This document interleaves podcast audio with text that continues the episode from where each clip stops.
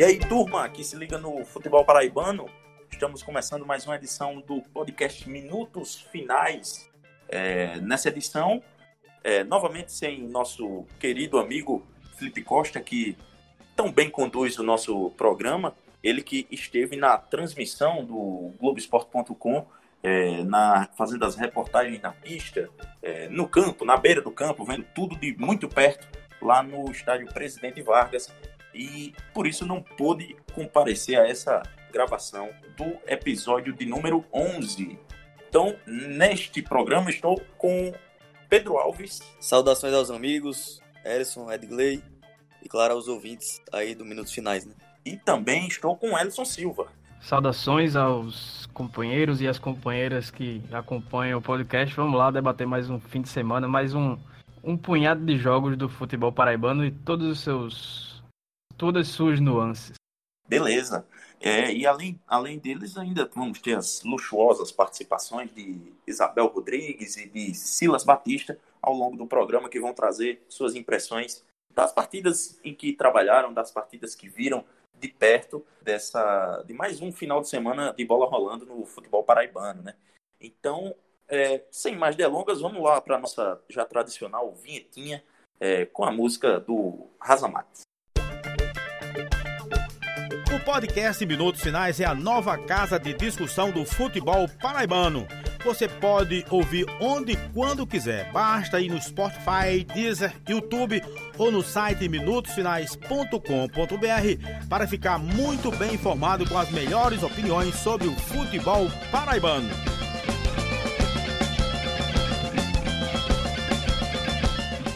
Massa, tá aí a música do Razamate que é, nos emprestou para fazer essa vinhetinha legal do Minutos Finais e que também é, faz muito sucesso aí para a turma que acompanha a banda do nosso querido é, Diogo. Isso, Diogo que às vezes também é Zé Freitas, mas no Razamata ele é Diogo Egito. Então, é, vamos começar pelo, pelo, cronologicamente, né? Pelo, pelo jogo do sábado. E é pelo jogo da Copa do Nordeste, que teve a vitória do Botafogo por 2 a 1 sobre o Náutico lá no Almeidão.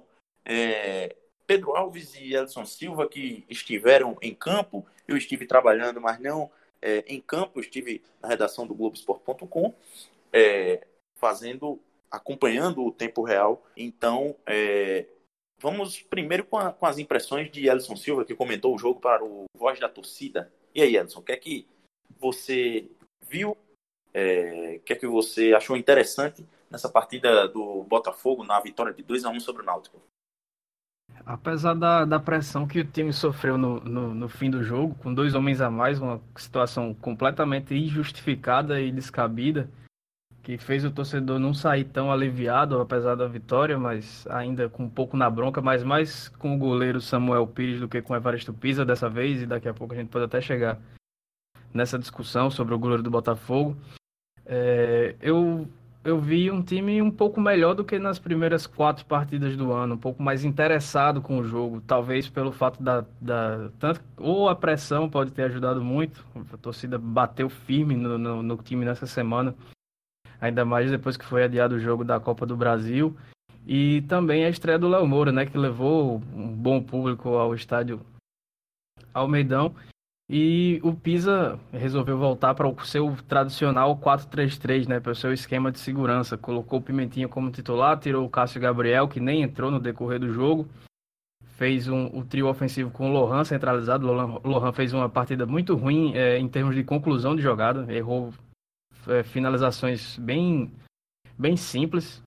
É, apesar de ter, ter feito pivô e ter, ter tido algumas outras participações que foram até boas, mas para quem cobrava Nando pela falta de gols, não pode, é, não pode alisar a participação de Lohan no jogo de ontem.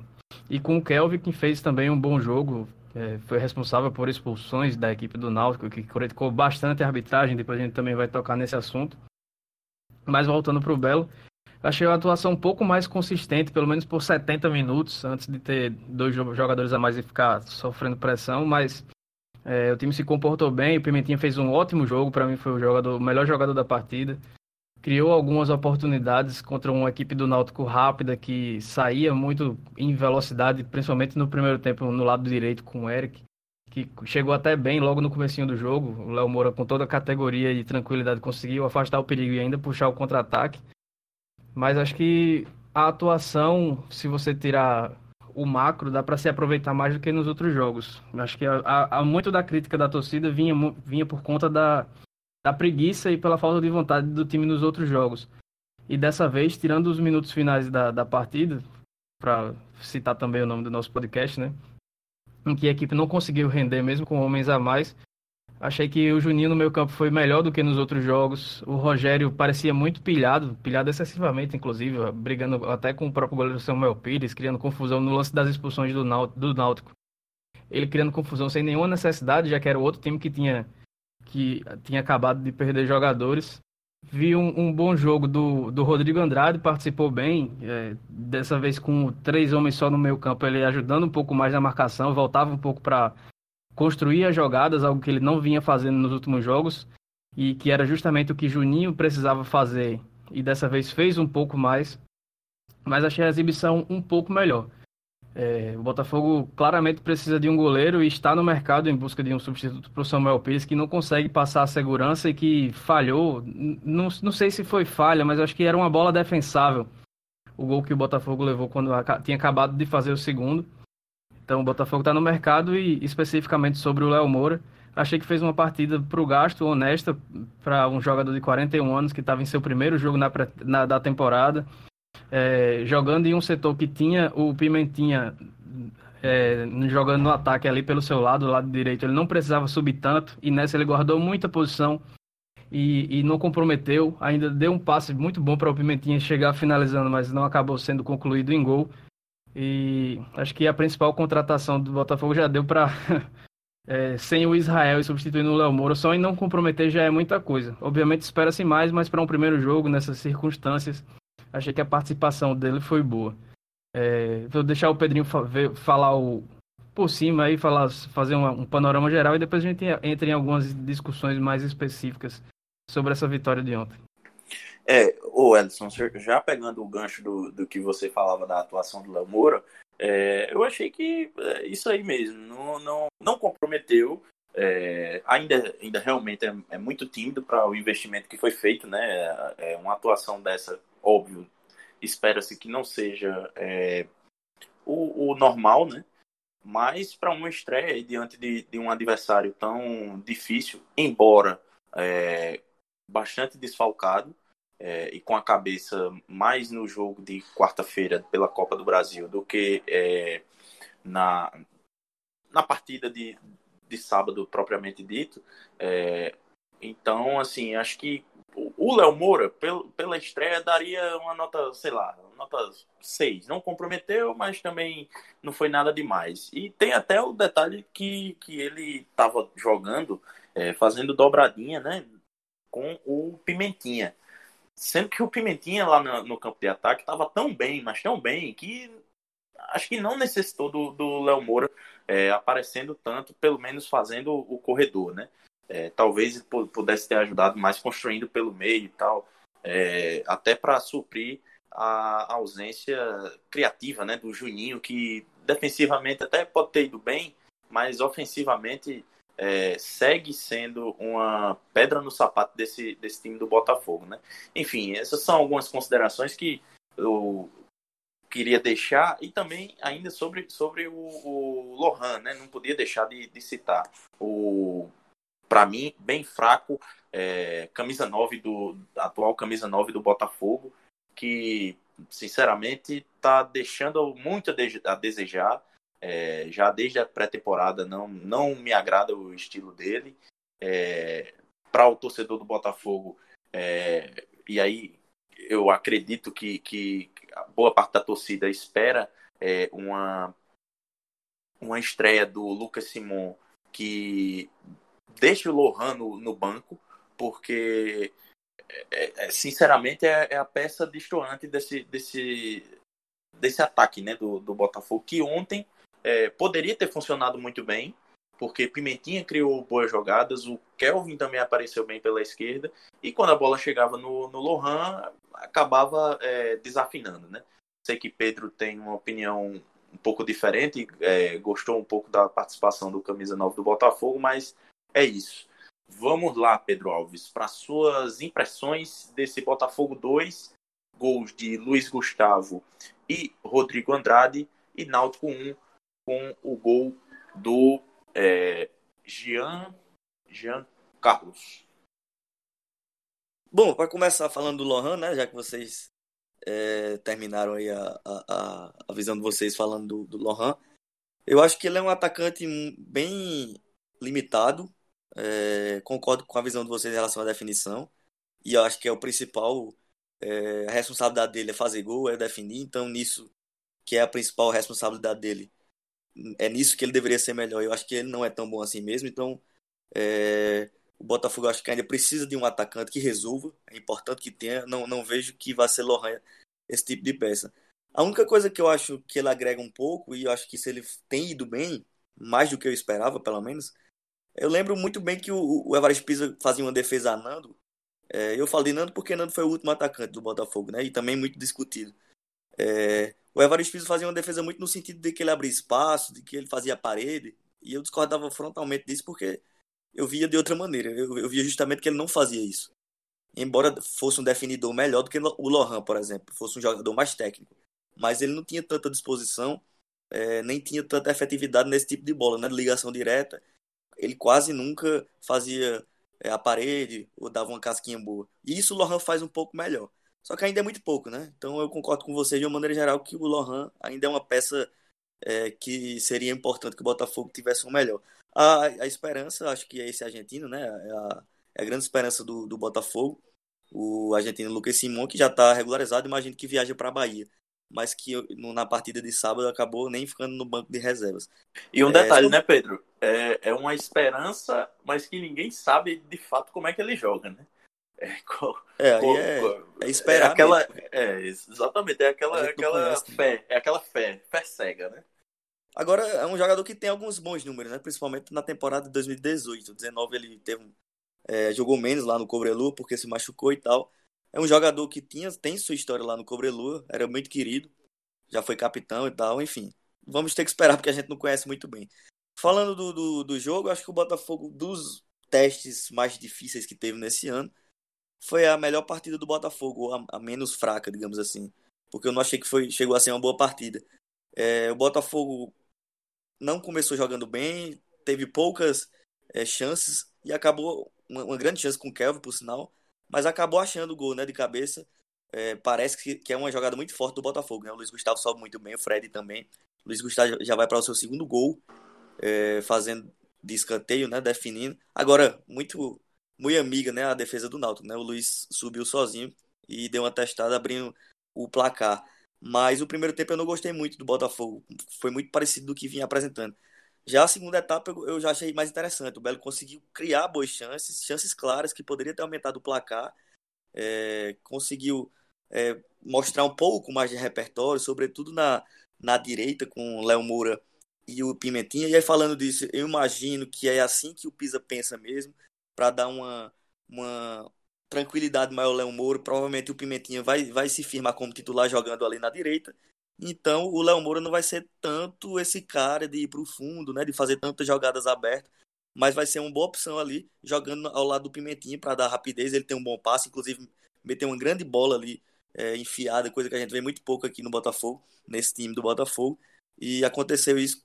Mas o Léo Moura ainda é muito tímido, como vocês falaram, concordo plenamente. Embora eu achei que foi uma boa estreia, né, para um jogador que tem 41 anos, jogou os 90 minutos, defensivamente foi muito preciso, também muito calmo para iniciar jogadas em momentos de pressão, é, da marcação pressão do Náutico. Uma coisa que ele, praticamente só ele teve isso. É, os zagueiros, por exemplo, não tiveram, tiveram que fazer muita ligação direta e foi isso que incomodou, né? Ah, como o Botafogo achou um gol logo, o Náutico já foi fazer sua marcação pressão é, depois desse gol e quase até o fim do jogo. Então o Botafogo não conseguiu fazer essa saída de bola muito boa. Achei muita ligação direta e eu acho isso meio inadmissível. Já estamos no, no, no, quinto jogo. O time tem que ter calma, tem que saber botar a bola no chão, tem que abrir espaço. e isso ainda me incomodou muito. Mas ainda assim foi um, um, na minha visão, um resultado merecido, porque o Botafogo criou algumas chances claras e mais perigosas do que o Náutico, né? O hum. Náutico que na minha visão teve uma, uma desproporcional aí reclamação com a arbitragem que não, na minha opinião, não foi ruim, mas que não errou o tanto que o Náutico vem dizendo que errou, né? Lembrando que o gol é, foi, foi irregular mesmo do Náutico. É, as expulsões, na minha opinião, todas eram para segundo amarelo. Teve um pouco de vacilo dos jogadores do Náutico. Então, é, um, um, talvez o erro que aconteceu foi no gol do Botafogo de pênalti, né? O, o início da jogada é, talvez tenha sido falta realmente, mas eu acho que não vai na conta do, do só do juiz essa derrota não, até porque o gol que é o que mais reclamaram foi realmente irregular, embora a bandeirinha tenha, tenha marcado uma falta que eu não vi falta, revi já o lance muitas vezes, não achei falta, mas de qualquer maneira é, o, o, gol foi regular porque estava, o jogador não estava impedido. Mas em suma foi isso. Eu queria só destacar o Rodrigo Andrade que eu acho que fez a sua melhor partida no ano, além de assistências ele não ele não assistências para gol e o gol é, na verdade uma assistência, né, no escanteio e o gol é, ele abriu o jogo, né? Ele, ele, não atrasou o jogo como vinha fazendo, fez, fez uma partida mais incisiva, mais interessante, dando velocidade aos atacantes, né? Abertos. Então eu gostei dele, gostei muito de Mário César, lateral esquerdo. Mário César fez uma boa partida, na minha opinião, muito seguro defensivamente e sempre que foi acionado ofensivamente foi bem. E também o Pimentinha, que deu muito trabalho ali jogando à direita, perto do Léo. Eu queria destacar, destacar de novo o Juninho, né, que voltou a, a jogar bem. Acho que talvez tenha sido seu primeiro bom jogo no ano fazendo ali o papel de segundo volante. Recebeu até o prêmio de melhor jogador da partida, que eu discordo que ele tenha sido melhor, mas ele fez uma, uma partida bastante consistente, segura na marcação e distribuindo melhor as jogadas, coisa que ele não vinha fazendo nos outros jogos. É, no, no Botafogo, outra questão sobre o que eu queria destacar no Botafogo foi que o Pisa falou que durante a semana que devia começar é, com as linhas altas por, por conta da, do Náutico posicionado mais no seu campo defensivo. Mas quando o Náutico tinha bola, o Botafogo marcava só atrás do meio campo desde o começo da partida. É, talvez pela. É, eu achei só o Juninho. também, Essa, verdade.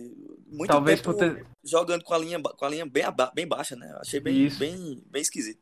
Fazendo uma leitura, talvez por ter só o, o, o Rogério de ser bastante marcador é, na frente da defesa, com, com um lateral que tem 41 anos, com uma defesa que não é veloz, e só o Mário Sérgio que poderia ser um pouco veloz jogando contra um, um, ataque muito rápido do Náutico, com o Lucas de um lado, o Jean Carlos pelo centro e, e o Eric pela direita, que foi quem mais deu trabalho, talvez para se expor menos, para não dar espaço para esses jogadores terem campo para correr, ele tenha usado a, a, linha baixa desde o, desde o começo, mas ainda, mas também achei bastante estranha essa postura, eu pensei que o Botafogo ia pressionar. Deu sorte de ter feito o gol cedo na cabeçada boa do Luiz, do Luiz, Luiz Gustavo, né? o zagueiro. Isso, isso, isso. Isso, do, do, do, do Luiz Gustavo. E aí pôde ter mais tranquilidade até para manter essa marcação mais no campo de defesa. Mas a gente espera que. Bom, eu ao menos espero que agora que, o, que ele voltou ao seu esquema tradicional com três atacantes e com o Léo Moura é, vai, que vai ser lateral direito, pelo menos nesse início de passagem do Botafogo, que o Pisa mexa um pouco menos no time.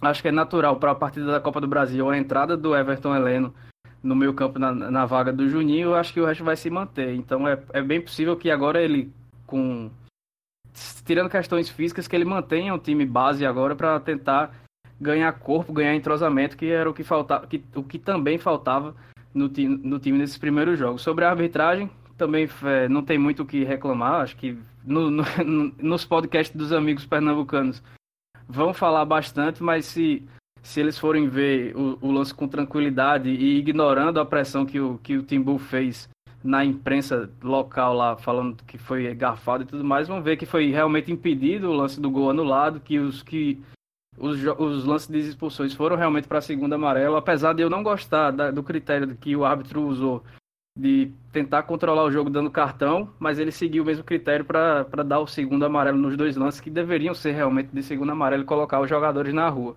Então acho que foi uma atuação boa do Botafogo, mas faltou, acho que talvez essa pressão que o time vinha vivendo, vem vivendo nesse início de temporada, tenha influído bastante para a falta de tranquilidade durante a pressão que sofreu nos minutos finais, né? Que era muita bola jogada na lateral na, da, na área, o Botafogo não ganhava uma, muita falta boba que faziam na lateral da área para ser cruzada na área, tanto que foi nessa que saiu o gol que acabou sendo anulado.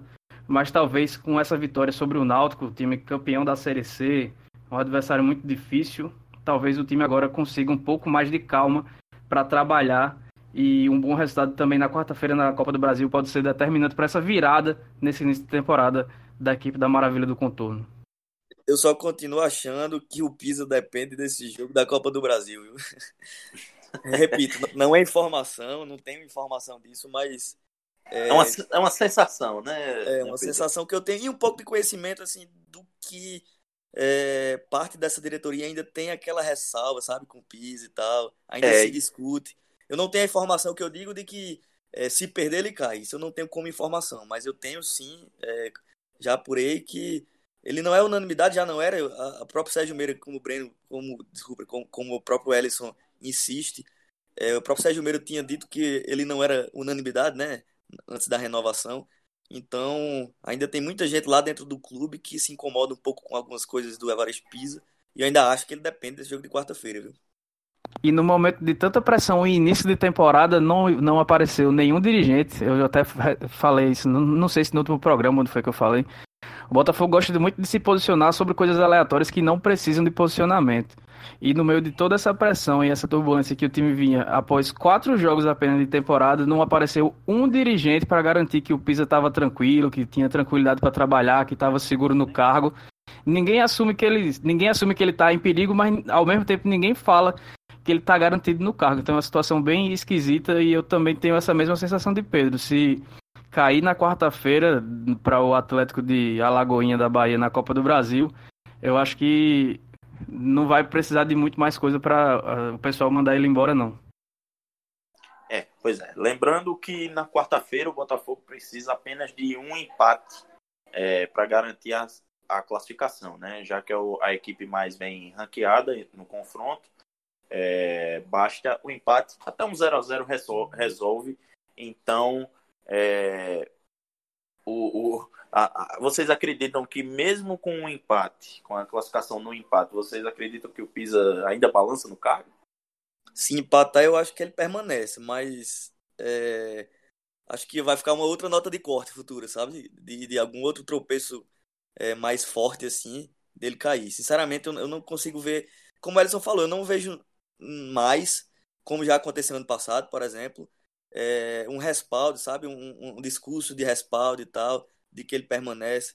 Eu vejo que está naquela situação de que está faltando aí o, o, motivo, que tem que ser mais forte, evidentemente, para a demissão do Pisa. Beleza, então. É, vamos virando a página e entrando no campeonato paraibano, que teve rodada é, no sábado, mas teve o seu complemento é, neste domingo com três partidas. É, vamos para a principal delas, né, que foi o confronto entre 13 e Nacional de Patos. Jogo que teve transmissão é, ao vivo. Já discorda aí de você, viu? Acho que a principal foi em Cajazeiras. É.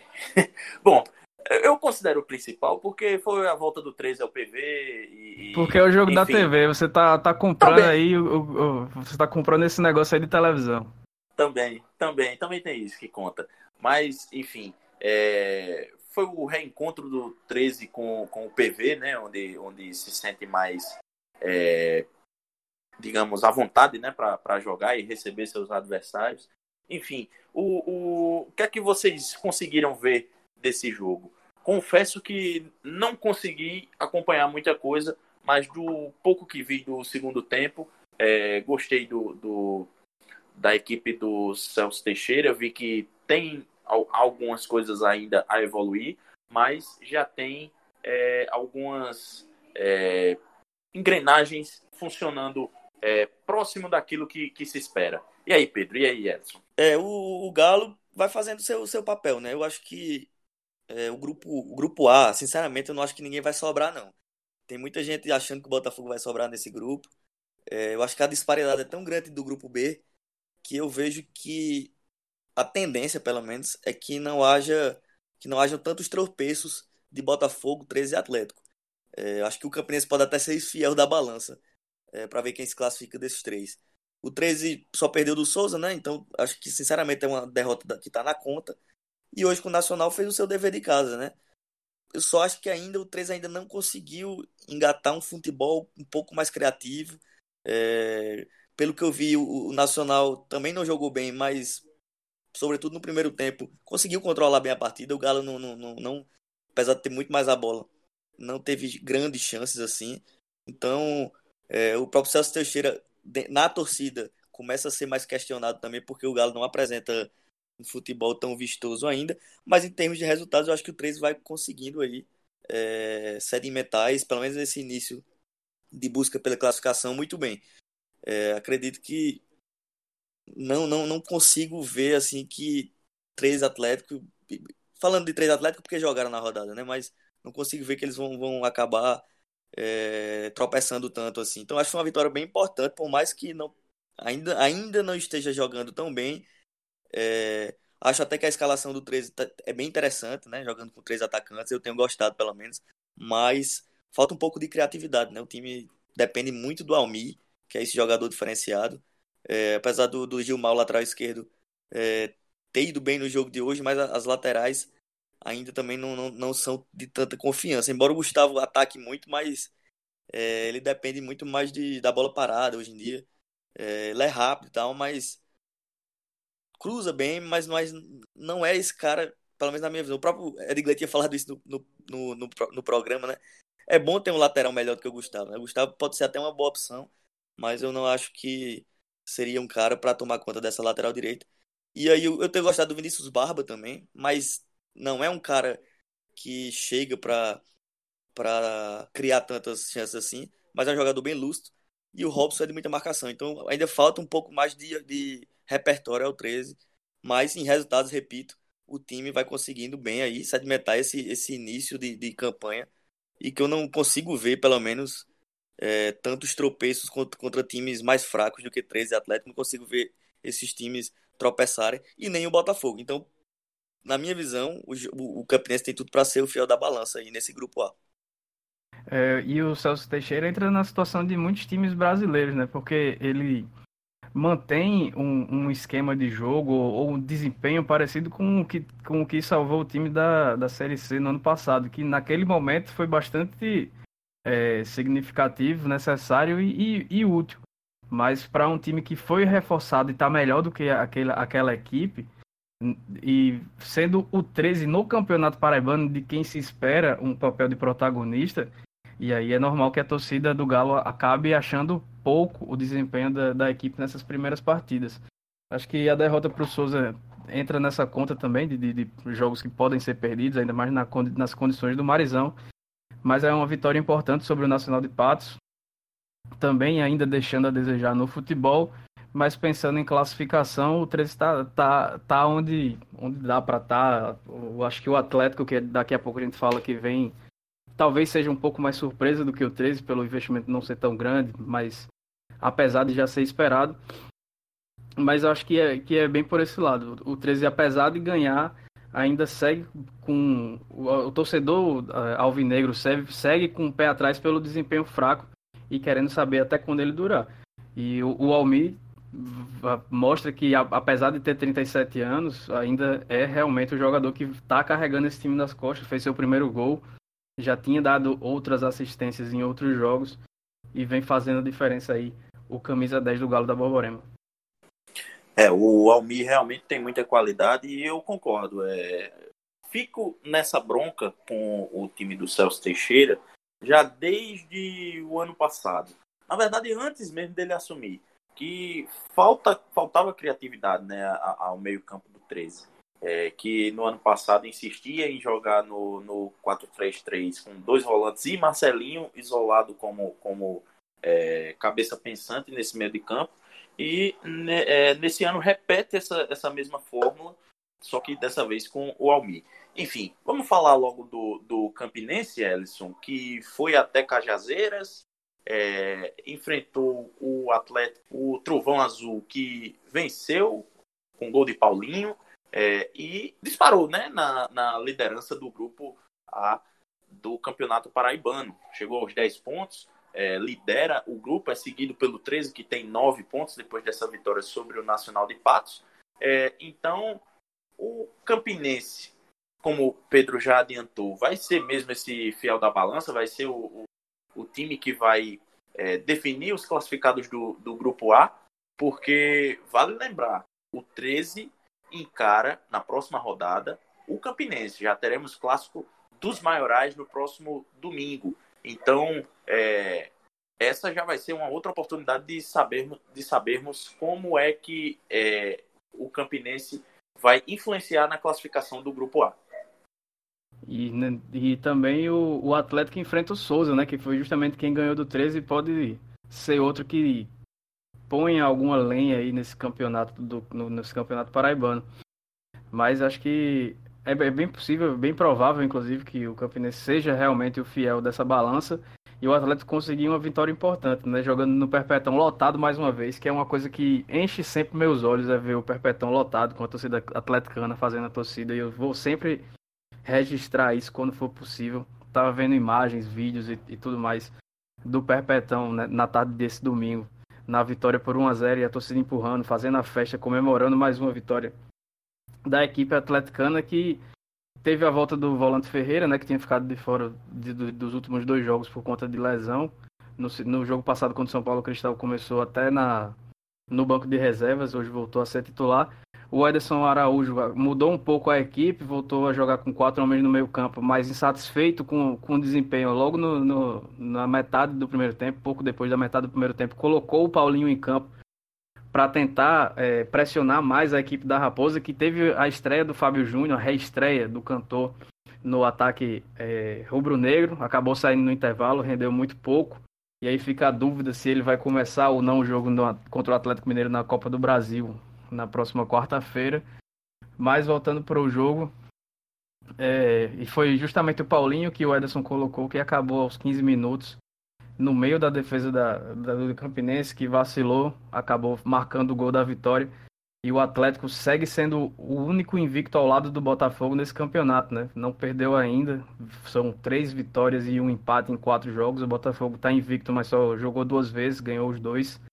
E o Atlético segue aí dando passos firmes em busca da classificação ou pela briga ou da briga pela classificação nesse grupo A até sua reta final, porque como o Pedro bem falou, 13, Botafogo e Atlético é, dificilmente vão perder pontos para as equipes do, do grupo B.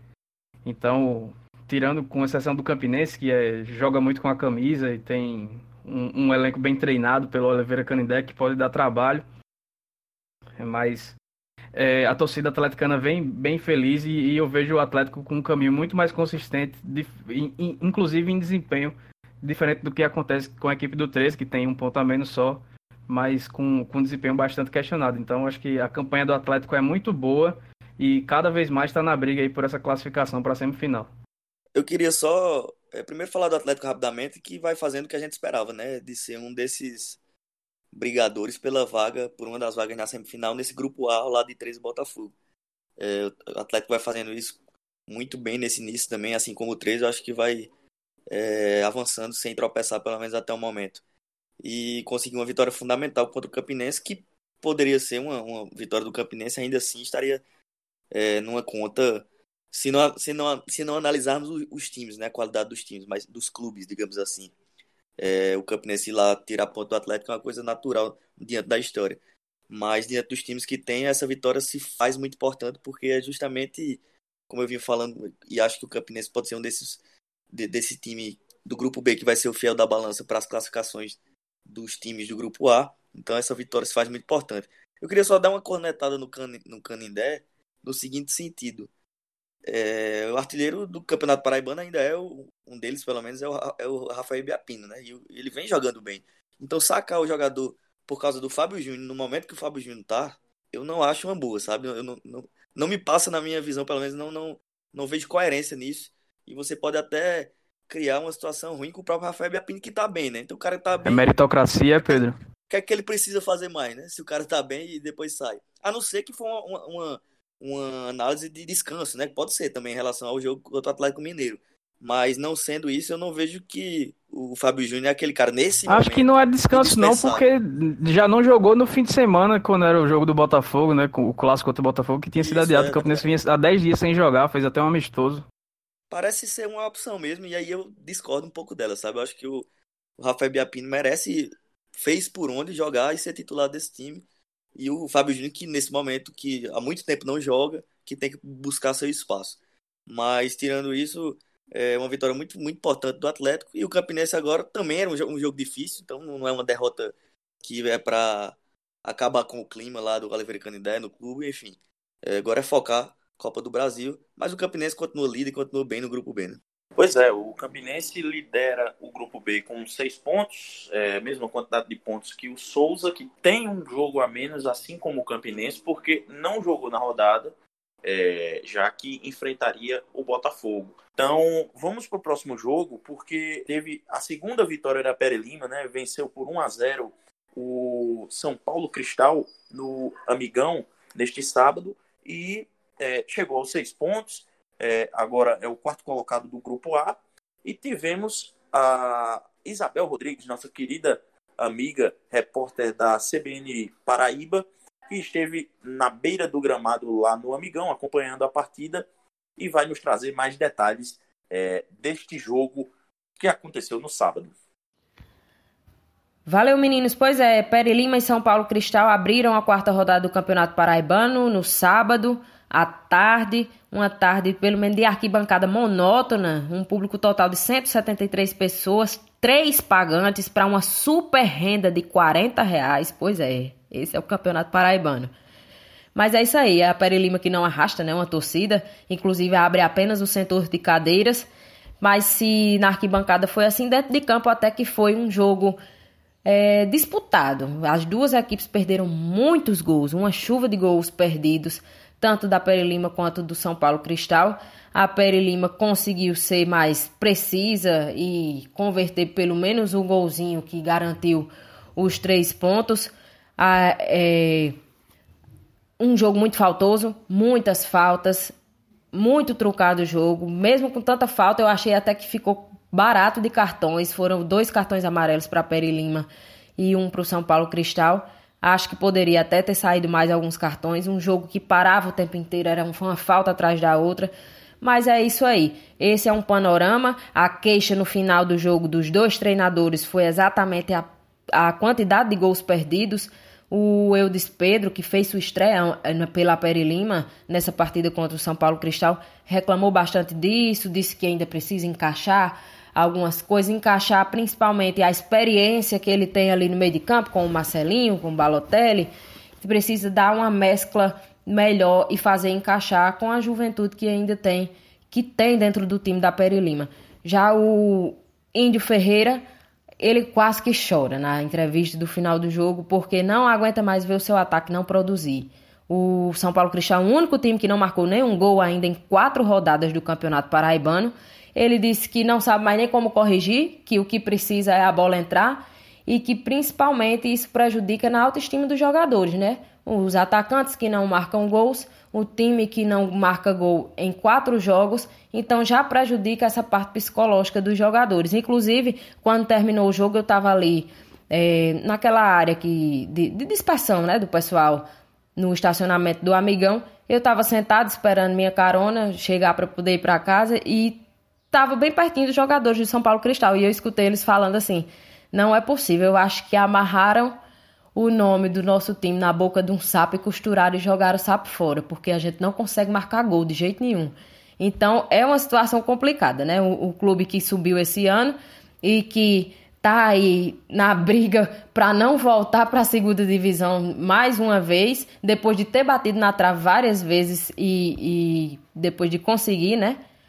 Subir para a primeira divisão, não vem fazendo um, uma boa estreia na elite do futebol paraibano. Peri Lima, que na próxima rodada enfrenta o Nacional de Patos, o Nacional que joga contra o 13, e eles vão estar tá todo mundo de olho nessa partida contra do 13 contra o Nacional de Patos, já para ver o próximo adversário como vai se comportar. Bem, é basicamente isso. 1 a 0 Peri Lima, muitos gols perdidos, jogo faltoso e a gente vai esperar para ver como vai se comportar as duas equipes na próxima rodada. Valeu, é isso aí. Massa, valeu Isabel pela contribuição e na outra partida que aconteceu no Amigão, é, só que nesse domingo, o Sport Lagoa Seca venceu o CSP por 1 a 0. O Tigre da capital agora agora ocupa a quarta colocação do grupo B e o Sport Lagoa Seca é, segue na lanterna do grupo A com três pontos. Então vamos ter a contribuição do nosso querido amigo Silas Batista, repórter do Globoesporte.com, que esteve à beira do gramado, trabalhou nessa partida e vai nos trazer também mais detalhes do jogo lá no Amigão.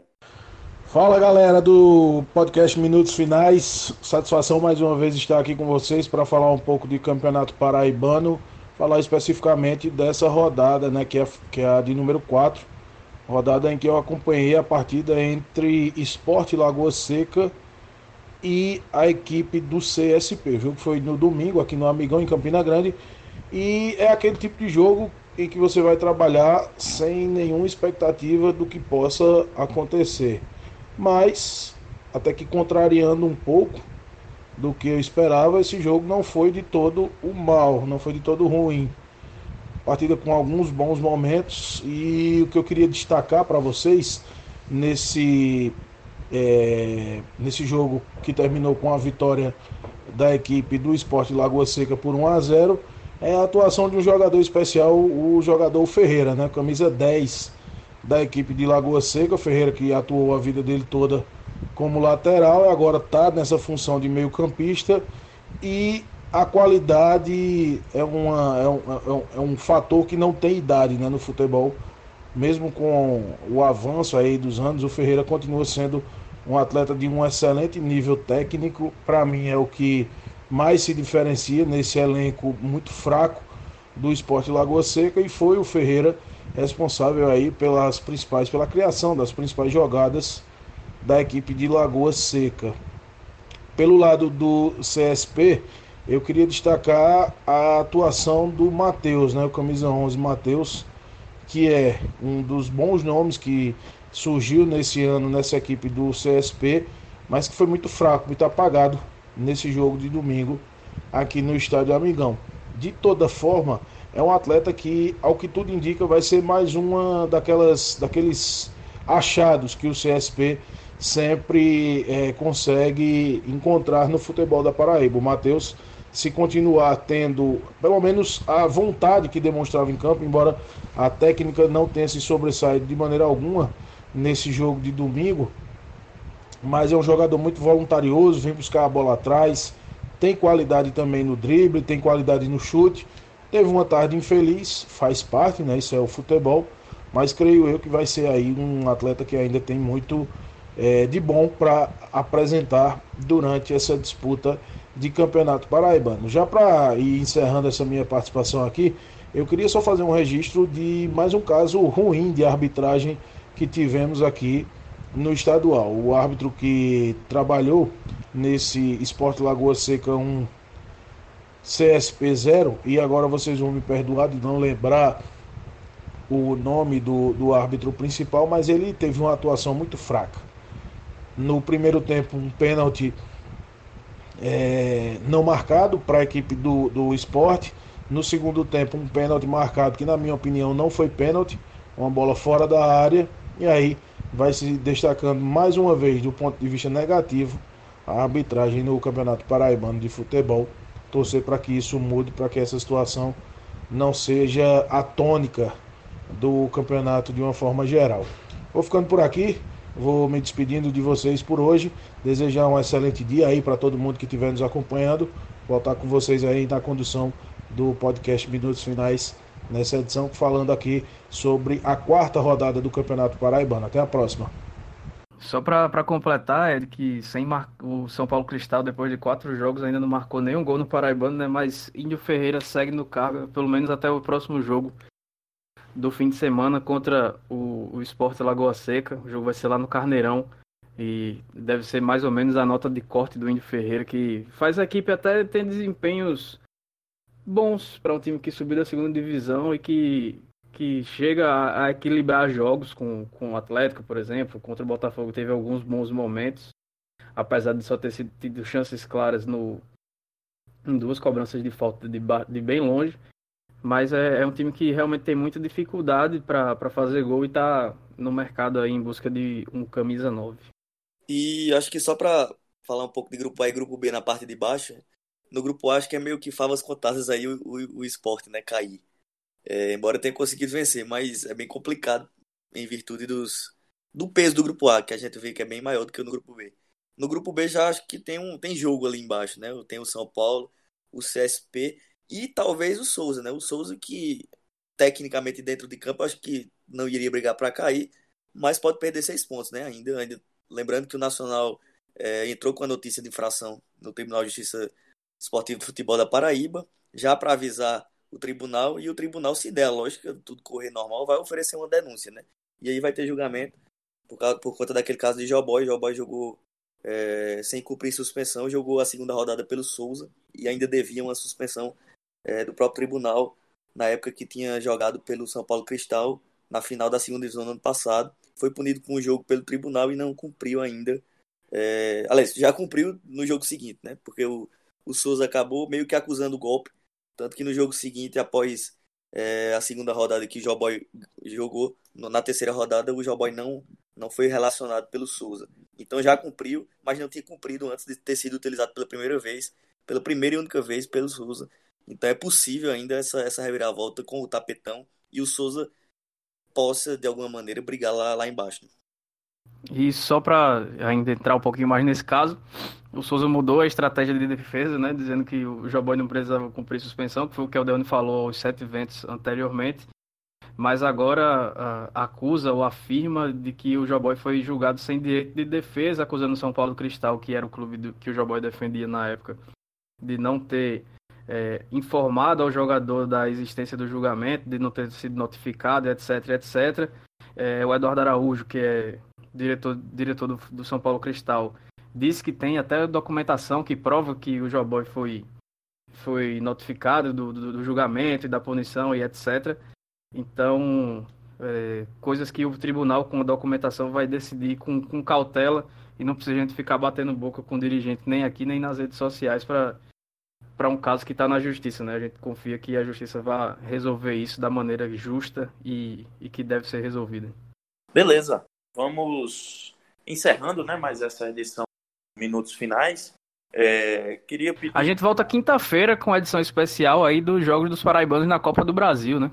Exatamente, exatamente. Botafogo e Campinense jogam na quarta-feira. O Botafogo lá na Bahia contra o Atlético de Alagoinhas e o Campinense no Amigão contra o Galo Mineiro. E fazendo, fazendo jabá da concorrência para o torcedor botafoguense que não sabe ainda, o Globoesporte.com vai transmitir o jogo do Botafogo lá em Alagoinha.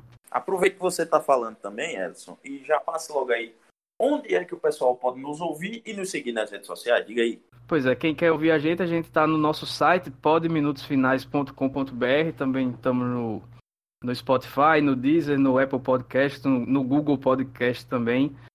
E para seguir a gente no Twitter ou no Instagram, under, minutos underline finais e também no facebook.com barra podminutos finais. Beleza, é isso pessoal. Estamos encerrando mais uma edição do Minutos Finais. Um abraço Pedro, um abraço Ellison. Até a próxima edição, pessoal.